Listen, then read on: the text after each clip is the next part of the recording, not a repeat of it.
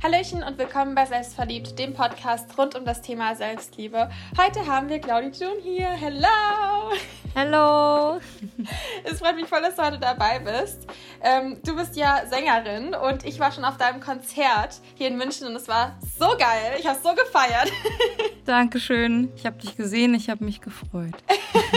Ja, ich stand in der ersten Reihe. Ja, so muss ähm, das. Stell dich mal sehr gerne selbst vor, was du so tust und wer du bist. Hi, ich bin Claudi June, ich bin queere Künstlerin aus Berlin und ich mache Popmusik. That's about it. Wie war das bei dir so am Anfang? Also hast du schon immer gewusst, dass du Musik machen willst? Ich habe ich hab gesehen bei dir, du warst mal auch in einer anderen Band, eine Screamo-Band, oder? Nennt man das so, oder? Ja, genau, es war, es war so Death Metal. Okay.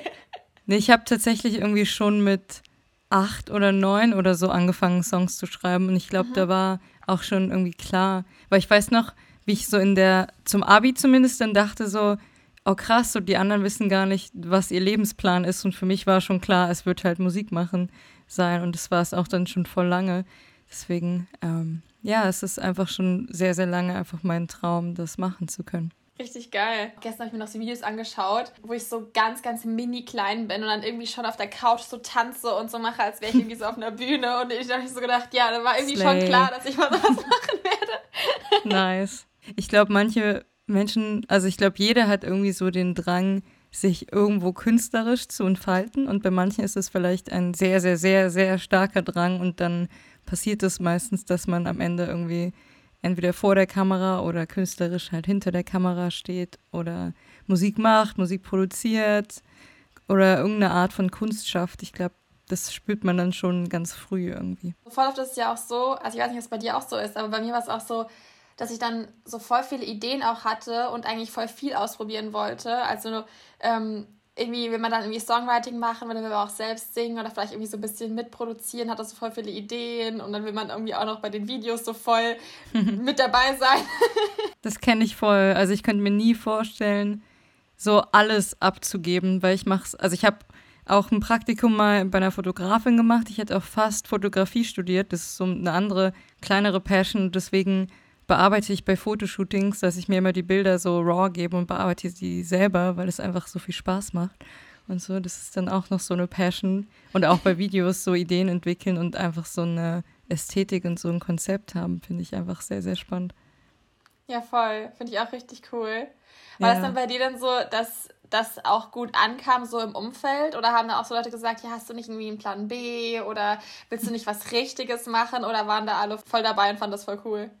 Ich glaube, mein Größenwahnsinn war, war einfach so strong. Nee, ich muss mal überlegen. Ich glaube, also ich glaub, es gab schon Personen in meiner Familie, die das nicht so krass ernst genommen haben, die so meinten, ja, da wächst du raus aus dem Musikding und so und äh, I did not. So. Ich glaube aber, das meiste war so eigentlich ziemlich supportive. Und äh, viele fanden das auch gut, was ich mache. Es gab immer wieder, nur so von so kleinen Seiten immer wieder so Zweifel und ah, das feiere ich nicht und so, aber es waren dann auch nicht die, die jetzt super wichtig waren. Also ich habe eh irgendwie nicht so ganz viel auf das Feedback von meiner Family immer gegeben, sondern eher so von meinen Freunden. Ja, die waren eigentlich immer supportive, so im Großen und Ganzen. Ja, das ist ja voll schön, weil, also ich hatte das zum Beispiel auch, ich hatte auf der einen Seite auch Support von gewissen Leuten, aber manche waren dann auch so, ja, das kannst du nicht machen mhm. und äh, so, du, brauch, du brauchst was Richtiges, was Sicheres und man setzt so voll auf dieses Ausbildung und Studium. Aber ich finde dann so im Nachhinein, wenn man dann das irgendwie auch so schafft, da finde ich es ganz interessant, wie die Leute dann so reagieren, weißt du, wo sie dann so sind. Ich wusste es ja. Voll. Ich habe so Leute, die waren so in der Schule, die waren irgendwie so richtig scheiße zu mir und plötzlich kommen die an und schicken mir irgendwelche E-Mails oder Direct Messages mm. und dann so, ja, also hast du nicht mal Bock, wieder was zu machen? Und ich bin so, ähm, are you kidding Nein. me? Nein, you fucked up a long time ago. Du hast ja gerade auch gesagt, so, du bist ein queerer Artist und ich wollte mal fragen, wie das eigentlich bei dir so. War es für dich schon immer klar, dass du auch auf jeden Fall queere Themen ansprechen möchtest? Oder kam es dann eher so mit der Zeit? Ähm, weil ich finde, wir brauchen viel, viel mehr queere Artists und viel, viel mehr Songs, die auch queere Themen ansprechen und nicht nur immer in diesem, ja, ich, ich muss es irgendwie so verstecken und so, sondern eher dieses, hey, ich bin proud da drauf. Mhm. Wie war das bei dir so? Ich glaube, so meinen ersten Song, wo es auch um eine Frau ging, habe ich auch so in der siebten oder achten Klasse geschrieben, also es war schon oft trotzdem so ein Gesprächsthema, aber auch nicht so, ich glaube, weiß nicht, ich glaube, ich habe so gesellschaftlich, gerade irgendwie als bisexuelle Frau, hört man ja ganz oft Songs von Frauen, wo es dann um Männer geht und man singt dann auch eher um Männer und es ist irgendwie so das Main-Ding, worum sich alles dreht. Und dann irgendwann habe ich angefangen, halt auch aktiv so in meiner Karriere die Seite so mehr zu exploren und mehr Songs drüber zu schreiben. Ich habe so bei meinem einen Song Highways to Hell, fängt es an mit She talks to girls, she talks to boys, but she's no keeper. Das war so ein kleiner Hint, so da habe ich schon was reingepackt, irgendwie so, nur so ein kleiner Hint auf äh, die Bisexualität. Und jetzt ähm, habe ich ja einige Songs, wo das Thema ist. Und ich finde es immer ganz cool, weil ich habe auch gemerkt, so das, also das kennt man ja, wenn man irgendeinen Song hört und dann geht es um irgendein Merkmal oder irgendetwas und du merkst so, das zerstört mir, jetzt kann ich mich nicht damit identifizieren. Und so ist es halt cool für andere Frauen, die auch auf Frauen stehen, einfach ähm, Musik zu machen, wo die sagen können, ah ja, da sehe ich mich genau drin oder das finde ich äh, super spannend, dass du so darüber singst. Und ähm, ja, deswegen, es macht auf jeden Fall Spaß, beide Seiten zu exploren, also die Seite meiner Attraction zu Männern, meiner Attraction zu Frauen. Und ich habe auch das Gefühl, in Songs ist es manchmal sogar spannender, die Attraction zu Frauen so zu thematisieren. Einfach weil das sowas ist, was ich so lange nicht an mir so richtig akzeptiert habe oder so losgelassen habe zur Welt sozusagen. Und jetzt kann ich da halt total frei sein. Ich denke auch, es ist dann einfach was anderes, weil das eine wurde halt einfach normalisiert, ne? Und es ist so hm. dieses, das ist klar, das muss so sein. Und ähm, dann Frau und Frau ist dann so... Ähm, irgendwie etwas, was wir nicht bisher viel einfach auch gehört haben, ne? Also ich erinnere mich Voll. eigentlich an, an keinen Song aus meiner Kindheit, wo ich sagen könnte, das war ein queerer Song. Vielleicht manchmal Songs, die ein bisschen umschrieben waren, aber ich habe äh, so richtig gecheckt, habe hab ich irgendwie das jetzt irgendwie nicht wirklich, aber so in den letzten Jahren kam das ja immer mehr und ich finde es auch voll geil, einfach weil man das eben auch da ausleben kann, weil wie du schon gesagt hast, man identifiziert sich nicht immer dann mit allen Songs und hat das Gefühl, ja, ich singe im Prinzip, oder weil Musik ist ja auch so ein bisschen, auch wie man sich fühlt, ne? Also ich finde, Musik mhm. ist, ist voll so, wenn man auch jetzt gerade Liebeskummer hat zum Beispiel, so, zu welchem Song hörst du denn jetzt das, wenn, ich, wenn du gerade Liebeskummer hast, über eine Frau, weißt du? Das ist halt ähm, ganz schön, wenn man da einfach auch so eine Auswahl hat. Voll. Ich finde... Also alleine Themen, die so oft nicht beleuchtet wurden oder halt out of the closet beleuchtet wurden, weil es gibt ja Künstler, KünstlerInnen, wo man sich dann im Nachhinein denkt, ah, okay, darum ging es eigentlich in dem Song, weil dann später erst rauskam, so bei Elton John zum Beispiel, so, ah, das ging eigentlich um Mann, das wusste keiner und das durfte auch keiner wissen zu der Zeit. Und ich finde es einfach cool, dass es so eine Möglichkeit gibt, offener zu sprechen über alle möglichen Themen und ich finde, so sollte es auch sein. Ja, absolut. Und ich finde, das merkt man auch dann, wie zum Beispiel jetzt so auf Konzerten, merkt man das so hart an der Community, ne? Also ich war ja bei Youngblood auch und mhm. alle laufen mit den Regenbogenflaggen rum und man fühlt sich irgendwie so voll sicher, wenn man so das Gefühl hat, so die Community ist einfach gerade so voll da und bei dir war das genauso. Und ich finde, das gibt direkt irgendwie so ein sicheres Gefühl auch, wenn man in so einem Raum ist voller entweder Allies oder halt queeren Menschen. Voll. Ja, da fühlt man sich einfach viel, viel sicherer, als würde man jetzt einfach auf ein Konzert gehen, wo das Thema überhaupt gar nicht ist. Haftbefehl. Oder wo, ja, wo das in eine ganz andere Richtung geht, genau. Ich war, ich war beim Harry Styles Konzert in Berlin und es war auch so krass, du, was war ja in der Mercedes, du warst auch da, oder? Ja, ich war auch da, ja. Ich habe es nachher bei dir gesehen, ich war so, hä, wie geil, wo hast denn du gesessen? Aber wir waren in dieser Loge da von, von der Bühne aus praktisch links, also ja, ja doch, ja doch, ich war, ja links ich war von der Bühne direkt aus. Über dir. Ich glaube auch, weil ich habe so deine Storys gesehen, ich war so, warte mal.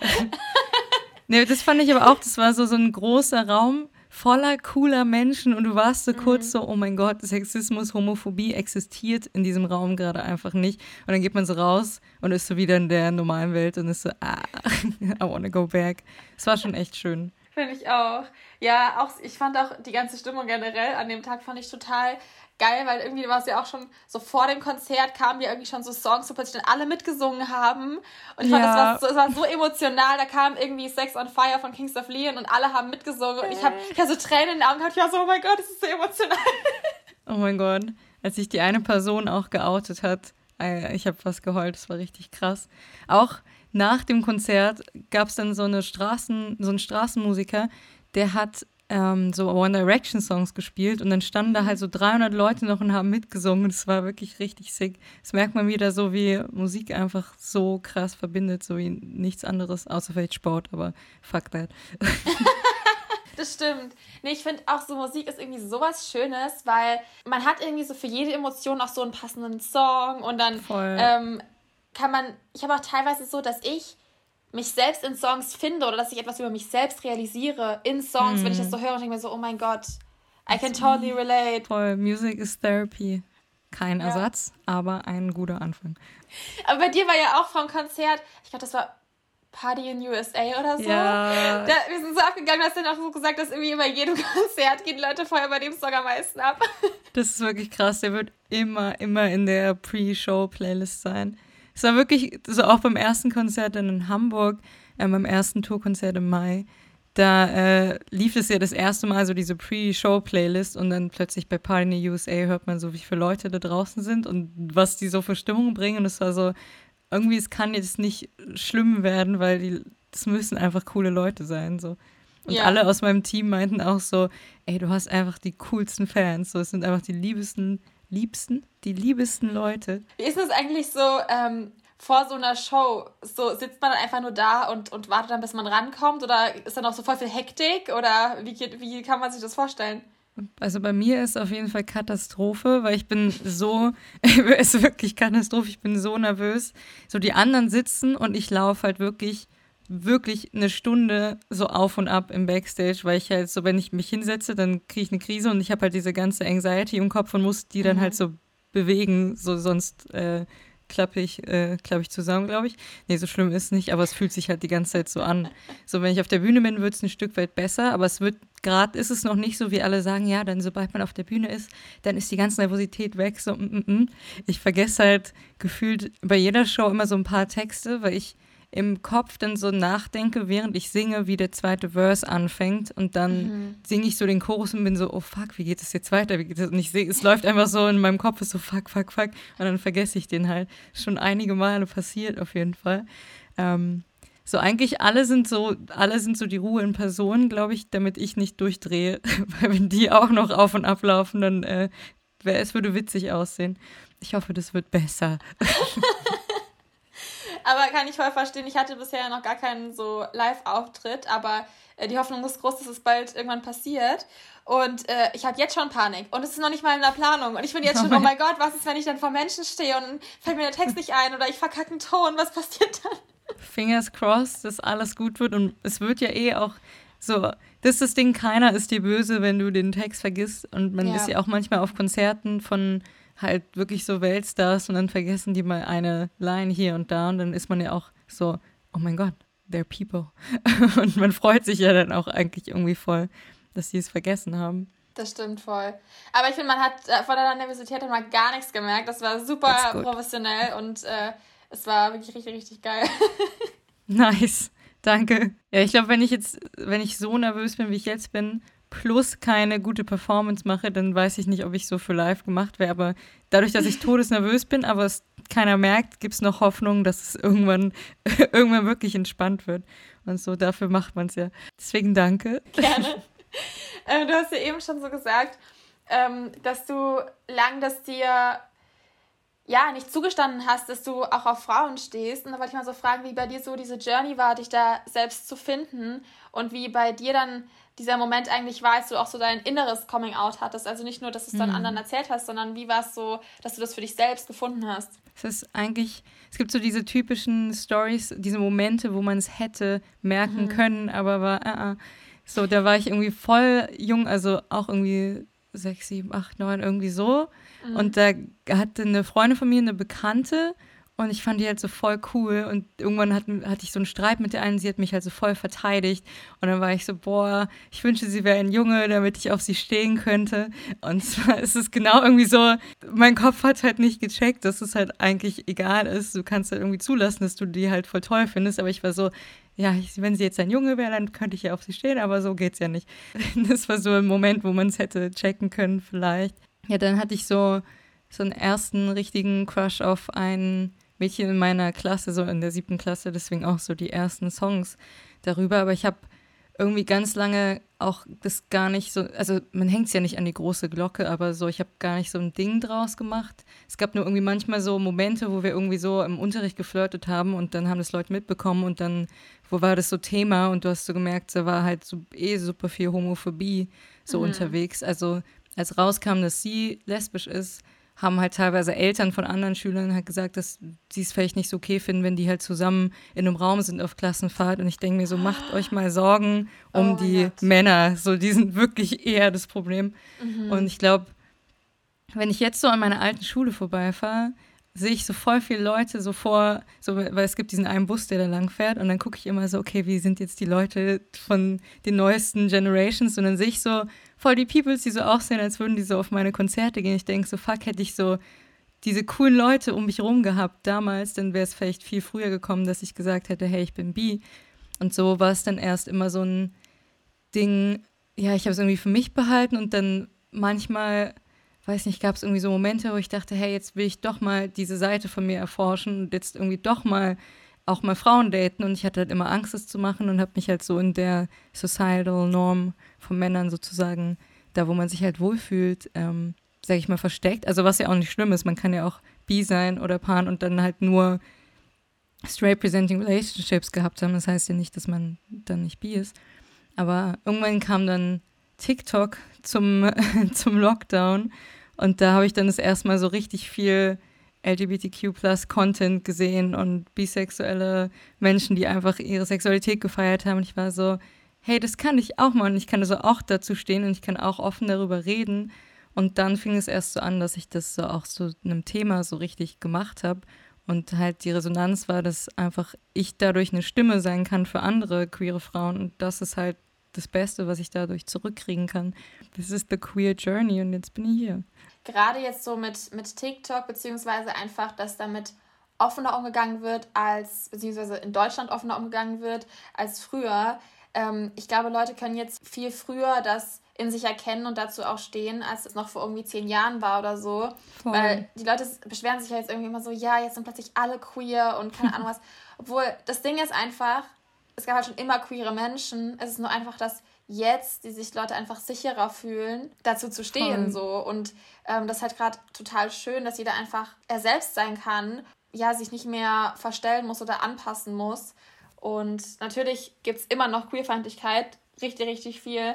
Ähm, aber ich habe irgendwie das Gefühl, wir sind auf einem auf einem guten Weg, weil immer auch immer mehr drüber gesprochen wird und es gibt immer mehr Allies auch und ich ja. habe immer große Hoffnung.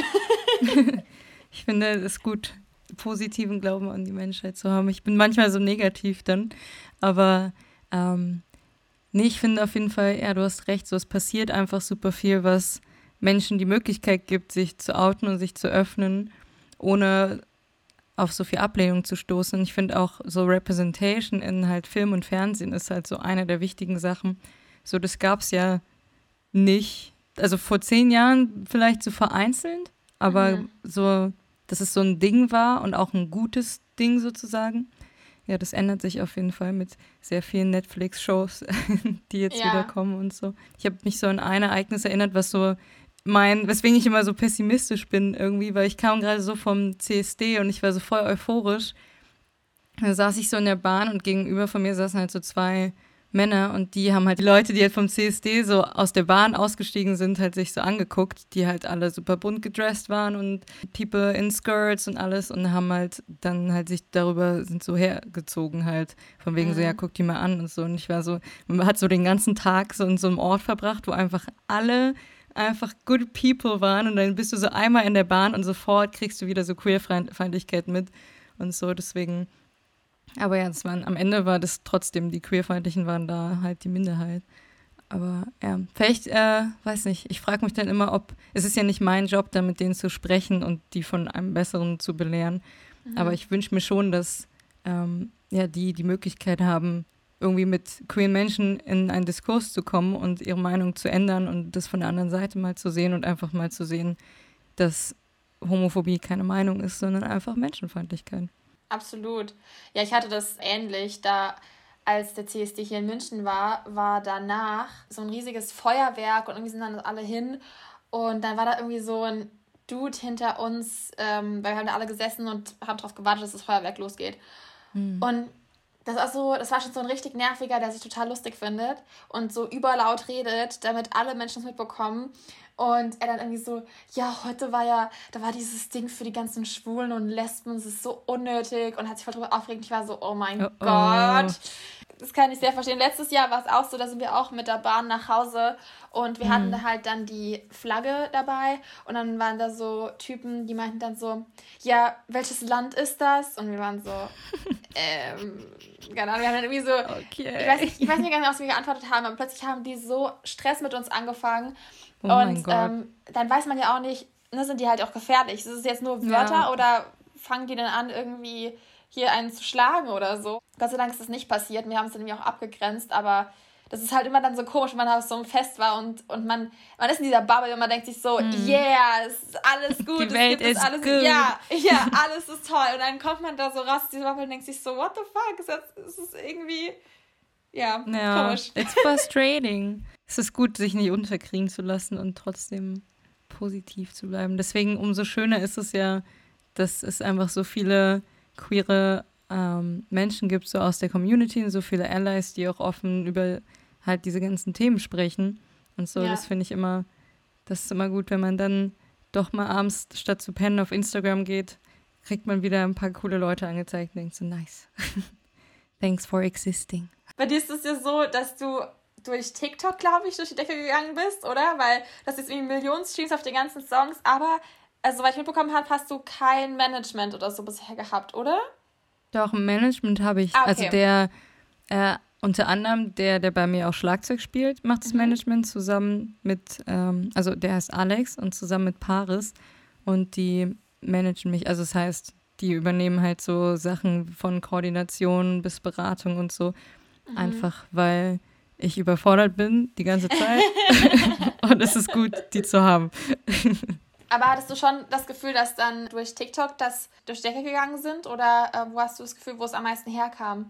Auf jeden Fall TikTok. Also immer wieder, wir hatten ja so mal so irgendwie ein Release mit so einem Indie-Label gehabt mhm. und dann ging aber zufällig irgendwie der Song über einen TikTok von mir viral, und du hast so gemerkt, wir hätten den auch einfach auf Distrokid hochladen können und es hätte keinen Unterschied gemacht und wir hätten halt mehr Geld verdient. Es ist, immer, es ist so eine bittere Geschichte am Ende manchmal noch, aber ich meine, es hätte ja auch anders laufen können und so, aber das mein ja. Ding ist halt immer irgendein TikTok gewesen, aber es auch, man kann sich darauf ja nicht verlassen, und es ist teilweise wirklich wie so ein Glücksspiel, weil du weißt, hey, wenn das Video jetzt viral geht, dann kann ich in zwei Monaten mir einen Urlaub leisten.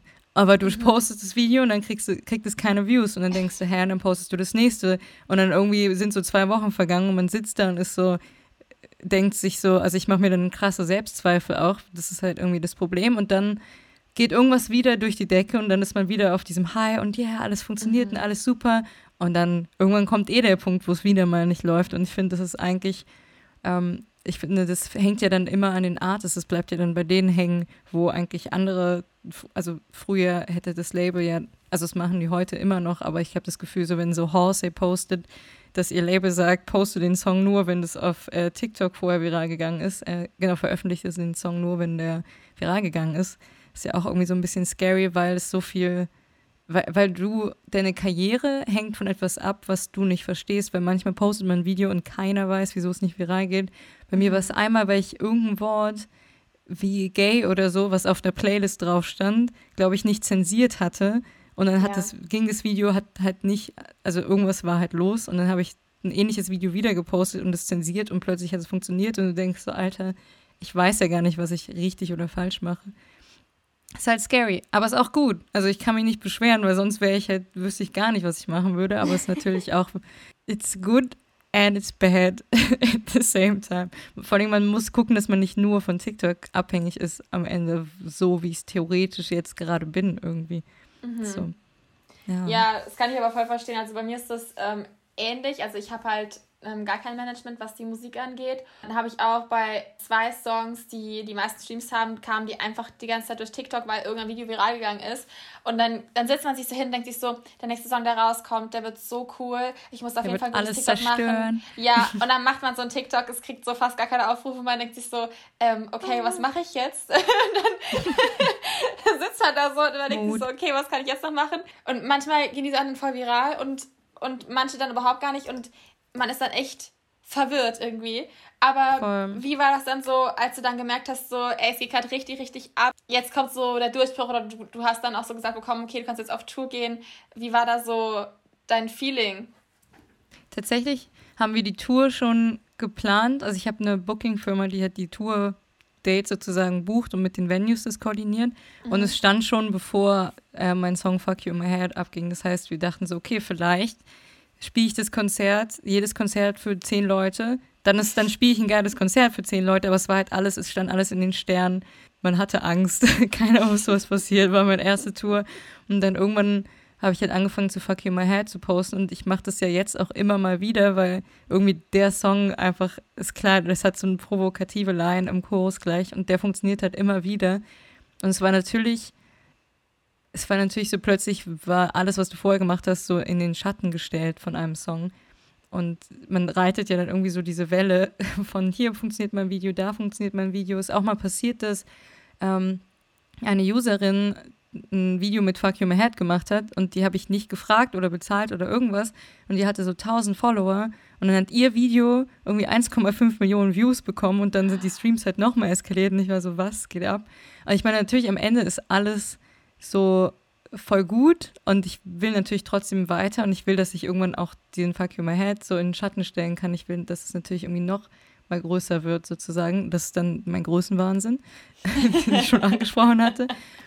Aber ja, man, deswegen ist es wirklich wie so ein Glücksspiel, so, weil wenn es gut läuft, dann ist alles toll, man freut sich und man mhm. refresht die ganze Zeit die scheiß Seite, weil man sich so denkt, oh, und hunderttausendzwölf, hunderttausenddreizehn, man ist, also es ist so ein bisschen Psycho auch, finde ich, ähm, weil es aber auch so stark gelingt ist, zu halt meinem Lebenstraum Musik zu machen und so. Aber ja, dann plötzlich war halt irgendwann Köln ausverkauft, dann konnten wir ein größeres Venue holen und dann dachte, dann war Berlin ausverkauft, Hamburg nicht. Hamburg looking at you. You can do better. So, Hamburg, what's going on? Hamburg. Ja, aber so plötzlich kamen dann immer diese ganzen so kleinen Erfolge mehr und mehr dazu und dann plötzlich hatte ich das Gefühl, okay, ich bin jetzt auf so einem richtigen Weg und ich habe jetzt auch irgendwie ein bisschen verstanden, worauf es ankommt. Werde ich mhm. wahrscheinlich nach den nächsten Songs dann wieder alles überwerfen, was ich dachte. Aber ja, es ist schon wie so ein Rush. Und dann plötzlich fällst du, wenn du merkst, so jetzt funktioniert wieder nichts mehr. Es ist ganz komisch, aber es ist auch, ähm, ich bin auf jeden Fall dankbar dafür, dass ich die Möglichkeit habe, weil es gibt ja auch Leute, die hassen halt Social Media, machen aber tolle Musik, aber hassen yeah. Social Media und können dann gar nicht damit umgehen und wollen es auch nicht so richtig. Und dann merkst du das auch und dann, dann weiß ich gar nicht heute, wo willst du hin ausweichen, wenn du independent bist irgendwie. Dann musst du es ja irgendwie machen, was auch irgendwie doof ist. Also ja, gut, dass voll. wir Bock haben auf Social Media.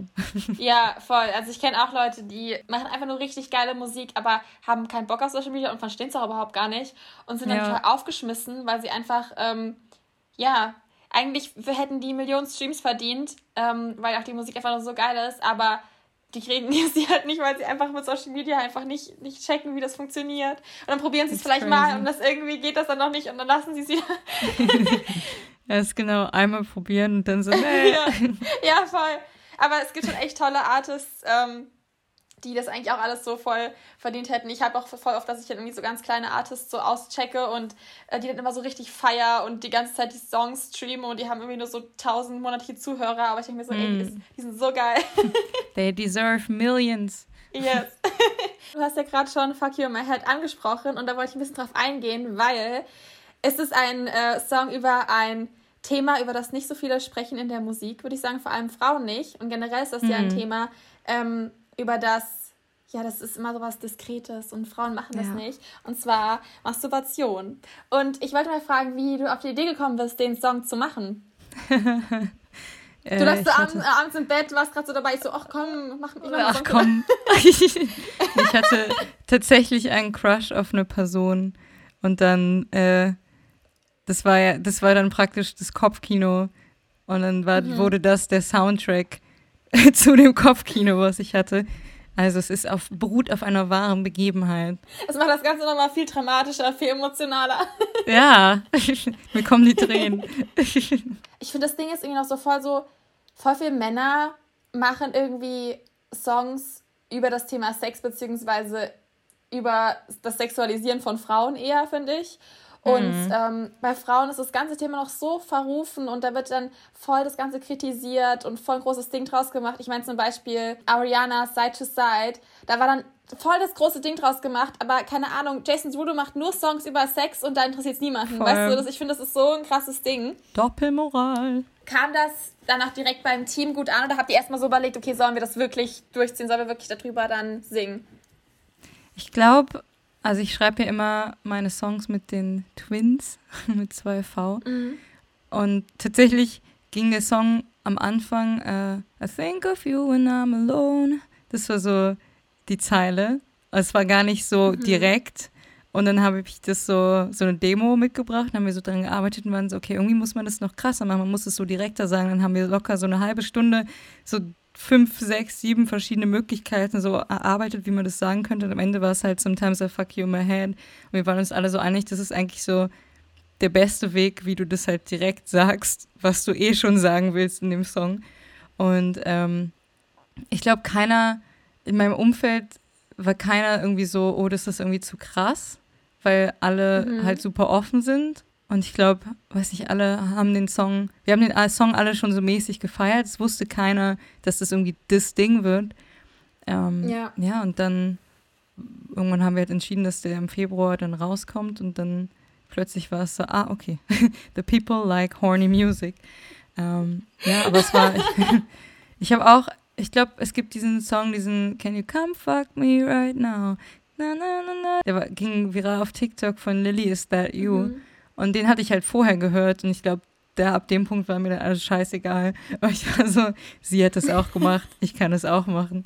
Ja, ich glaube, das war einer der Gründe auch, warum es dann am Ende für mich nicht so schlimm war, weil ich dachte, hey, es hat ja, sie hat ja auch so einen Song gemacht. Und ich finde es auch voll cool und ich glaube auch, dass das, gerade auch was wir eben nochmal hatten, ne, dass halt dann man als Frau sollte drüber singen. Ich glaube, das gibt einem so ein gutes Gefühl einfach, weil man sich da so auch mega alleine auch damit fühlt, weil ich glaube, voll viele, ähm, denken irgendwie, sie dürfen das nicht, also Frauen eben dürfen das nicht hm. und äh, das ist halt so verrufen irgendwie und es ist so, ähm, Masturbation ist etwas, das machen einfach Frauen nicht und ich glaube, es ist voll geil, wenn halt, dass man einen Song hört und man sieht, so viele feiern den Song und dann denkt man sich ja. so, oh, das ist nicht was, was ich alleine bei mir im, im, im Bett mache und äh, ich es niemandem erzähle, sondern das ist was, wovon voll viele betroffen sind und ich glaube, das ist ähm, deshalb auch so relatable einfach irgendwie. Voll.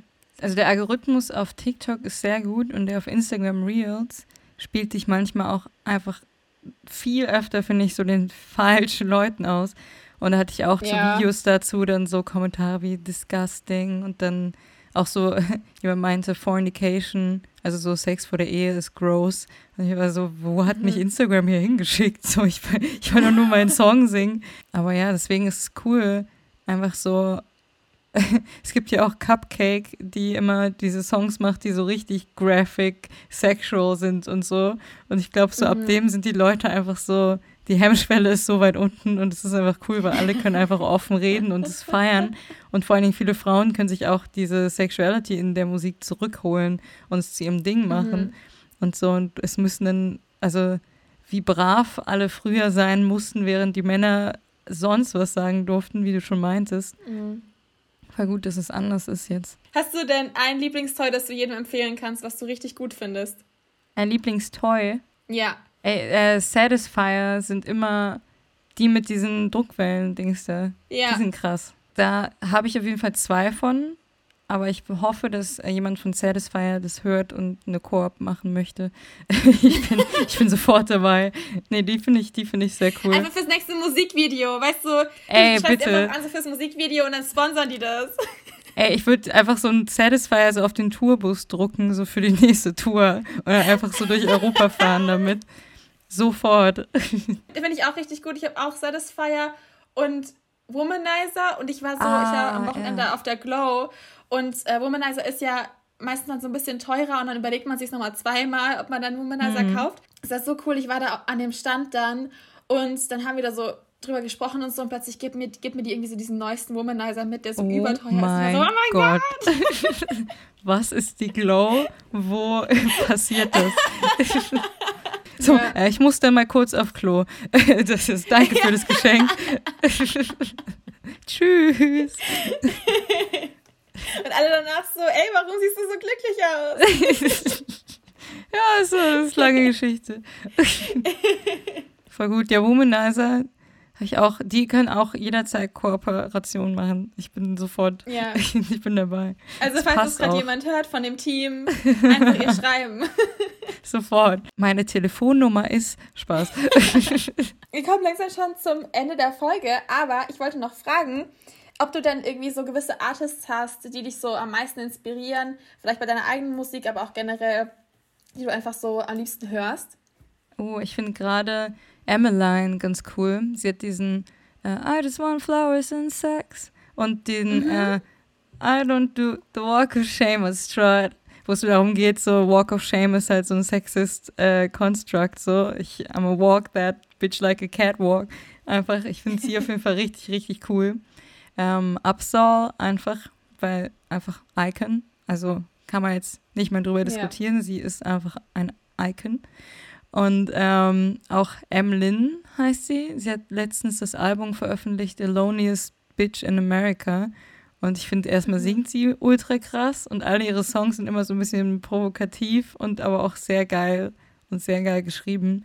So die drei feiere ich auf jeden Fall richtig. Du kannst gerne jetzt mal, wenn du möchtest, noch Werbung für dich machen. Was kommt als nächstes raus? Wo finden uh. dich die Leute? Was sollen sie auschecken? Alles. Also, mein Name ist Claudi June und ihr findet mich auf TikTok, Instagram. Aber am wichtigsten findet ihr meine Musik auf Spotify. Und ich gehe mit der Mucke und auch neuen Songs in Zukunft ähm, im März nächsten Jahr auf Tour. Also einige Städte in Deutschland, auch nach Amsterdam, Zürich, Wien und Prag komme ich. Also ich freue mich, wenn ihr rumkommt. Und dann äh, spätestens dann sehen wir, ob es äh, Satisfyer oder Womanizer auf dem Tourbus gibt. Weil wir können ja mal, können ja mal hoffen. Richtig geil. Also ich kann das Konzert sehr empfehlen. Kommt alle hin. Das ist eine große Party. Yeah. Und ähm, Dankeschön, dass du heute dabei warst.